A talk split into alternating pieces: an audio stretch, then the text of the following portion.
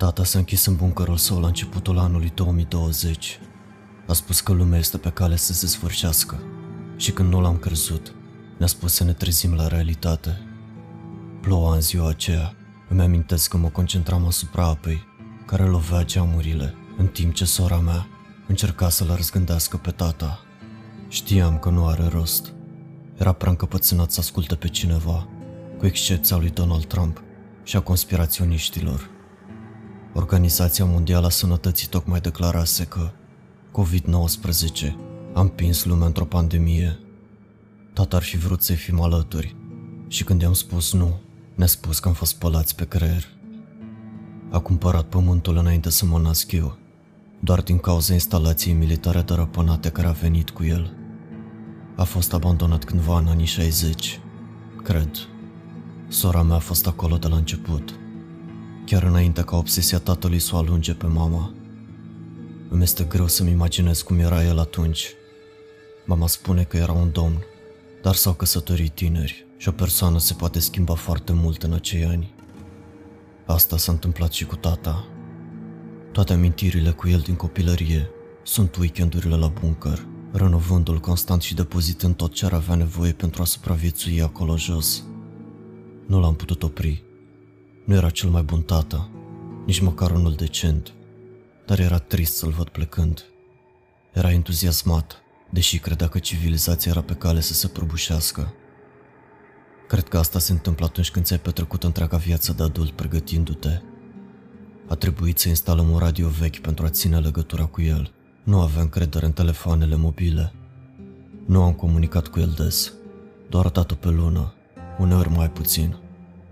Ultima dată când a sunat prin radio, a spus că a găsit o ușă ascunsă. Urma să vadă unde se duce. Asta a fost acum trei luni. Crezi că e bine? A spus sora mea. Nu era foarte sănătos, i-am spus. Ne-am așezat în mașină mergând să-l verificăm, conducând prin caniculă. S-ar putea să-i se fi defectat radioul, am spus eu. Hai să nu presupunem ce e mai rău. Dar eram și eu îngrijorat. Era ceva ciudat cu acea ușă ascunsă și cu tonul lui atunci când am menționat asta. Nu mi s-a părut în regulă, dar poate că această căldură și deșertul nesfârșit din jurul nostru mi-au jucat feste. Chiar nu mi-am putut da seama. Era întuneric când am ajuns.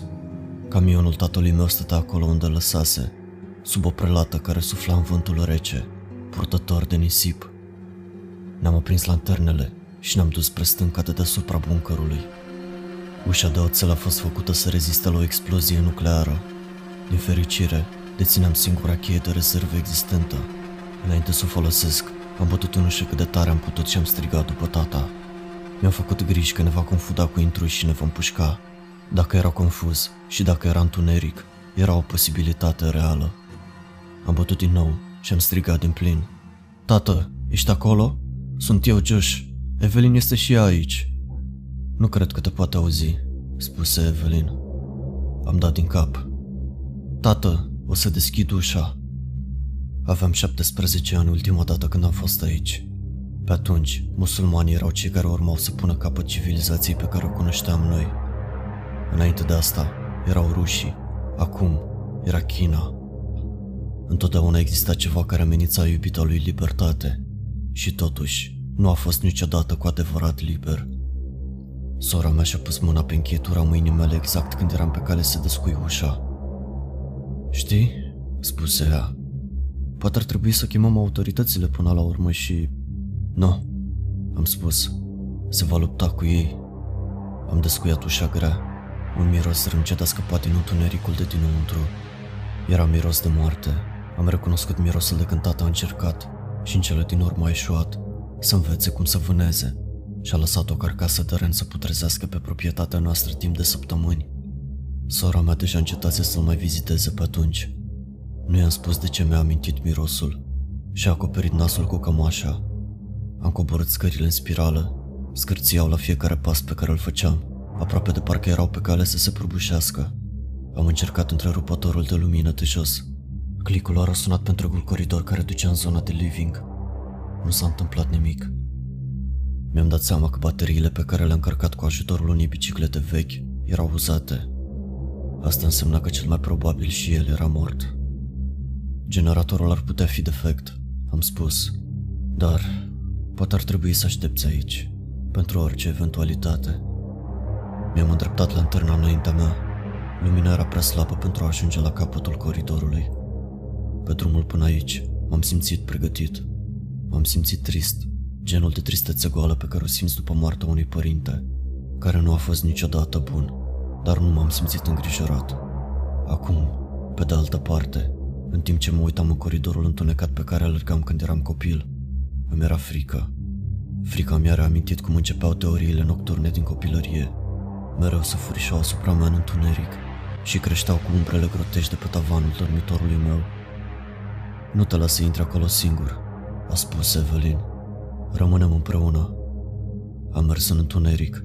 Mirosul urât s-a intensificat la fiecare pas pe care l-am făcut. La fel și bătăile inimii mele. M-am bucurat că sora mea nu a rămas în urmă. Buncărul părea mult mai mic decât mi-l aminteam, mult mai înghesuit. Asimetria dintre amintirile mele și realitatea a făcut ca totul să se simtă deplasat cumva, ca și cum buncărul ar fi doar un model în miniatură. Dar nu era, doar crescusem eu. Steagul Confederației ne-a întâmpinat la capătul coridorului. Era atârnat pe peretele de beton. Părea palid, în punctul fierbinte al lanternei, aproape ca o fantomă.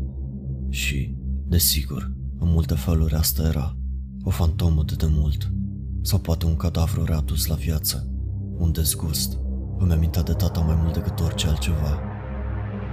Trebuie să fii cu adevărat confuz pentru a susține libertatea la fel de mult ca tata și a agățat pe perete simbolul libertății discriminante. A spus Evelyn. A vrut să-și protejeze libertatea de demult încât și-a construit o închisoare. Am îndepărtat lumina de pe steag lăsând doar întuneric. Poți fi sigură că a fost confuz. Am intrat în camera principală. Era plină de gunoi și dezordine.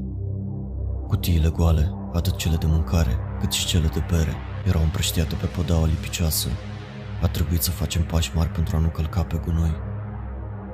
Este ciudat. Evelyn și-a îndreptat lanterna spre măsuța mică. Uite! Părul mi s-a ridicat pe gât înainte să-mi dau seama ce vrea să spună. Masa era pregătită pentru trei persoane. Nu am spus nimic o clipă, încercând să procesez ce vedeam. Și tocmai, când era pe cale să vorbesc, sora mea m-a întrerupt. Cine dracu a fost aici cu el? Nu știu, am spus. Poate a lăsat farfuriile mai vechi pe masă și... Un zgomot de ceva ce a căzut pe pământ s-a auzit într-una dintre camerele aflate mai departe în buncăr. Mi-am îndreptat lumina în direcția zgomotului, dar nu am putut observa nimic. Tată, am țipat. Sunt eu, Josh. Tu ești acolo? Niciun răspuns. Mi teamă, șopti Evelyn. Ceva nu este în regulă. Am auzit vag ce a spus ea. Concentrarea mea era pe altceva. Ceva ce se afla pe peretele din celălalt capăt al camerei. Asta nu ar trebui să fie aici. Am mers încet spre ea. Trebuie să fie lucrul despre care vorbea tata la radio. Tata de rămasă în stradă beton, indiferent de motiv, și descoperise o ușă metalică ruginită. Din ea a ieșit o adiere caldă plină de mucegai. Sora mea s-a apropiat de mine în timp ce am deschis cu grijă ușa cu spatele lanternei. Mi-am simțit inima în gât, o auzeam pe sora mea implorând să plecăm, aproape în lacrimi, dar trebuia să știu ce era în spatele acelei uși. Era imperativ să înțelegem ce s-a întâmplat aici. Trebuia să știu. Aveam nevoie de răspunsuri. Ce naiba? Evelyn s-a uitat peste umorul meu. De ce este asta aici? În spatele ușii era o cameră de mărimea unui dulap cu murături. Nu era remarcabilă, cu excepția unei găuri circulare în mijlocul podelei. Mi-am strălucit lumina în ea, dar nu am putut să văd capătul găurii. Tocmai când credeam că este suficient de mare pentru o persoană, sora mea a spus Crezi că a căzut? Picători de sudoare de pe frunte mi-au căzut în groapă. M-am simțit amețit și m-am dat înapoi, de teamă că voi cădea înăuntru. Sora mea a luat o cutie plină cu niște fasole putrezite și a aruncat-o în gaură. S-a izbit de o parte și alta periților în timp ce cădea. Sunetul s-a diminuat până când nu l-am mai putut auzi. Nu a existat nicio indicație că a aterizat pe ceva la capătul gropii. Mi-am întins mâna și am ținut-o deasupra deschiderii. E cald, am spus. La aer mă refer. Poate că a căzut. Evelyn făcu un pas înapoi aproape de parcă ar fi fost convinsă. Putem, te rog, să plecăm de aici? Ea a întins mâna spre brațul meu. Ne putem întoarce cu poliția. Te rog. Josh. Nu era întuneric când tata a găsit asta. Am spus. Ar fi văzut gaura. Josh, te rog, lasă-mi doar un moment să mă gândesc. Am mers spre holul care ducea la celelalte camere, sperând cu disperare să-l găsesc. Din anumite motive, era important pentru mine să-l văd, pentru a putea pleca fără să am îndoieli. Trebuia să știu că era cu adevărat mort. Vreau doar să mă opri după ce din greșeală am îndreptat lanterna pe podea, în mijlocul holului, dezvăluind o pereche de picioare. Cred că l-am găsit, am alergat până la corp. Așteaptă, a strigat Evelyn și m-a urmat fără tragere de inimă pentru a evita să rămână singură. Nu era tata, am țipat când mi-am dat seama. Mintea mea nu putea înțelege ceea ce tocmai văzusem. M-am învârtit și am încercat să fug, acționând complet din instinct și m-am izbit de sora mea. M-a prins, m-a ținut nemișcat în timp ce se uita în spatele meu, la cadavrul de pe podea. A început să plângă, în timp ce mâinile îi tremurau necontrolat pe umerii mei. Doamne, spuse ea, cum? Cum este posibil? Ești tu. Hai să plecăm naibii de aici, am spus. Mișcă-te. Nu exista nimic care să poată explica ce văzusem și cu cât mintea mea încerca mai mult să înțeleagă, spaima creștea în interiorul meu. Am văzut trupul doar pentru o fracțiune de secundă înainte să intru în panică, dar sora mea avea dreptate. Fața, pe jumătate putredă, era aceeași cu a mea, cu o gaură de glonț în mijlocul frunții. Ne-am împiedicat prin zona de living, răsturnând scaune și dărâmând cutii peste tot. Și tocmai când eram pe cale să ieșim din dezordine, o voce familiară a răsunat pe holul de care tocmai scăpasem. Josh! Era tata. Ne-a oprit amândoi în loc. Tu ești? Josh! Tată? Am strigat eu înapoi. Ce dracu se întâmplă aici? Nu vă faceți griji. Părea că se afla la celălalt capăt al buncărului, posibil în interiorul depozitului. L-am ucis pe nemernic. I-am pus un glonț chiar între ochi. Ești de acolo, am țipat.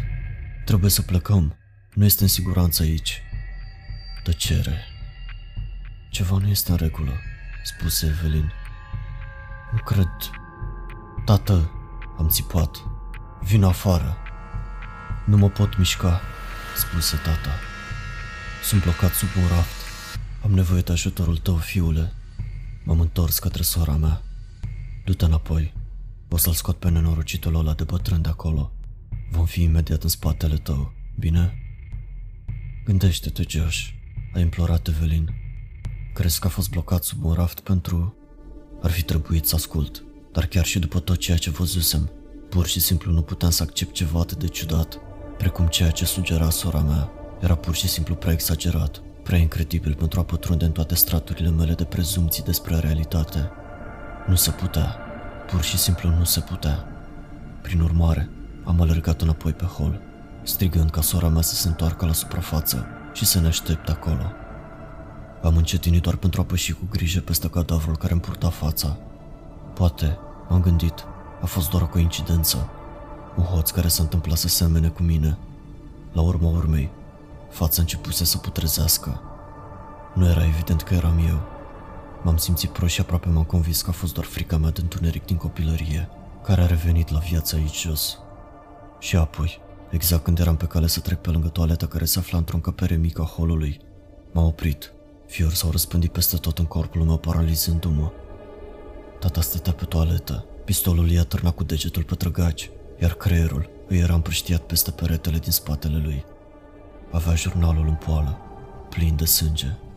Josh, strigă tata din întuneric. Ajută-mă! Eram blocat pe loc, atât de frică, cât și de confuzie, incapabil să iau o decizie. Hai, Josh, tata a continuat să țipe. Am nevoie de ajutorul tău, fiule. Mintea mea s-a activat. Nu era de unde să știm cine era cine.